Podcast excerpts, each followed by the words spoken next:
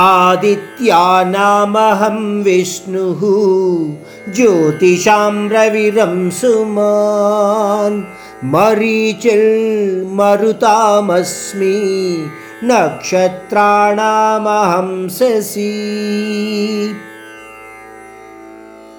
శ్రీకృష్ణుడు తన యొక్క మరికొన్ని విభూతి తత్వాలను ఈ శ్లోకం ద్వారా అర్జునుడికి తెలియచేస్తున్నాడు మహావిష్ణువుని మనమందరము కూడా పాలనకర్తగా చెప్పుకుంటూ ఉంటాము ఆయన నిత్యుడు కాబట్టి జన్మరహితుడుగా కూడా చెప్పుకుంటాము.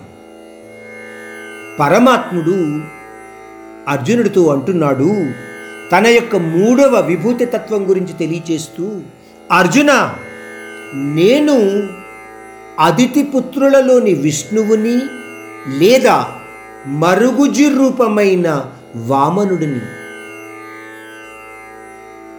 అంటే ఆ పరమాత్ముడు వామనావతార రూపంలో అదితి పుత్రుడిగా జన్మించాడు. కొద్దిగా ఈ అదితి ఆ కథ మనం తెలుసుకుంటే ఆ పరమాత్ముని యొక్క విభూతి తత్వాన్ని మనం తెలుసుకోగలము. అదితి మహర్షి కశ్యపుని భార్యగా మన హిందూ పురాణ గాథల్లో చెప్పబడింది. అదితి దక్ష మహారాజు యొక్క పుత్రికలలో ఒకరిగా చెప్పబడింది. అదితికి పన్నెండు మంది కొడుకులు పుట్టారని ఆవిడ కొడుకులలో ఒకడు మరుగుజు రూపంలో అవతరించిన విష్ణుమూర్తి వామన అవతారమని పరమాత్ముడు ఇక్కడ మనకి చెబుతున్నాడు. ఆదిత్యులలో ఒకడిగా తనను తాను చెప్పుకుంటున్నాడు.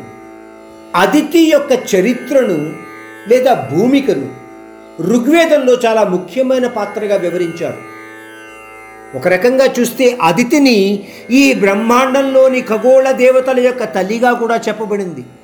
అదితి యొక్క పిల్లలు అనేక లోకాలకు దేవతలుగా పేరు పొందారు అని చెప్పబడింది.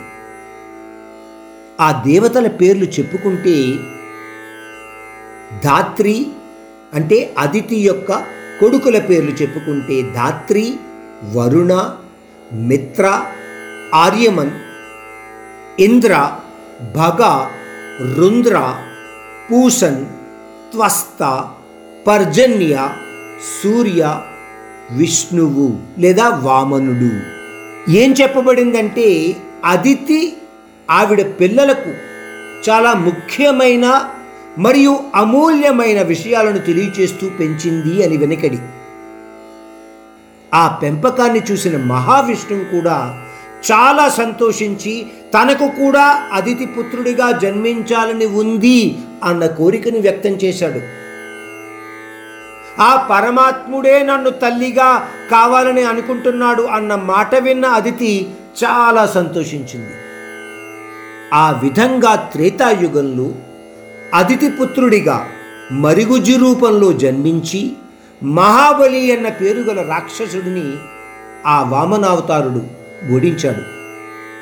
ఆ విధంగా ఆ పరమాత్ముడు తనను తాను అదితి పుత్రుడిగా కూడా చెప్పుకుంటూ ఆ అతిథి పుత్రుడిగా జన్మించిన విభూతి తత్వము కూడా తనే అని ఈ శ్లోకంలో మనకు తెలియచేస్తున్నాడు.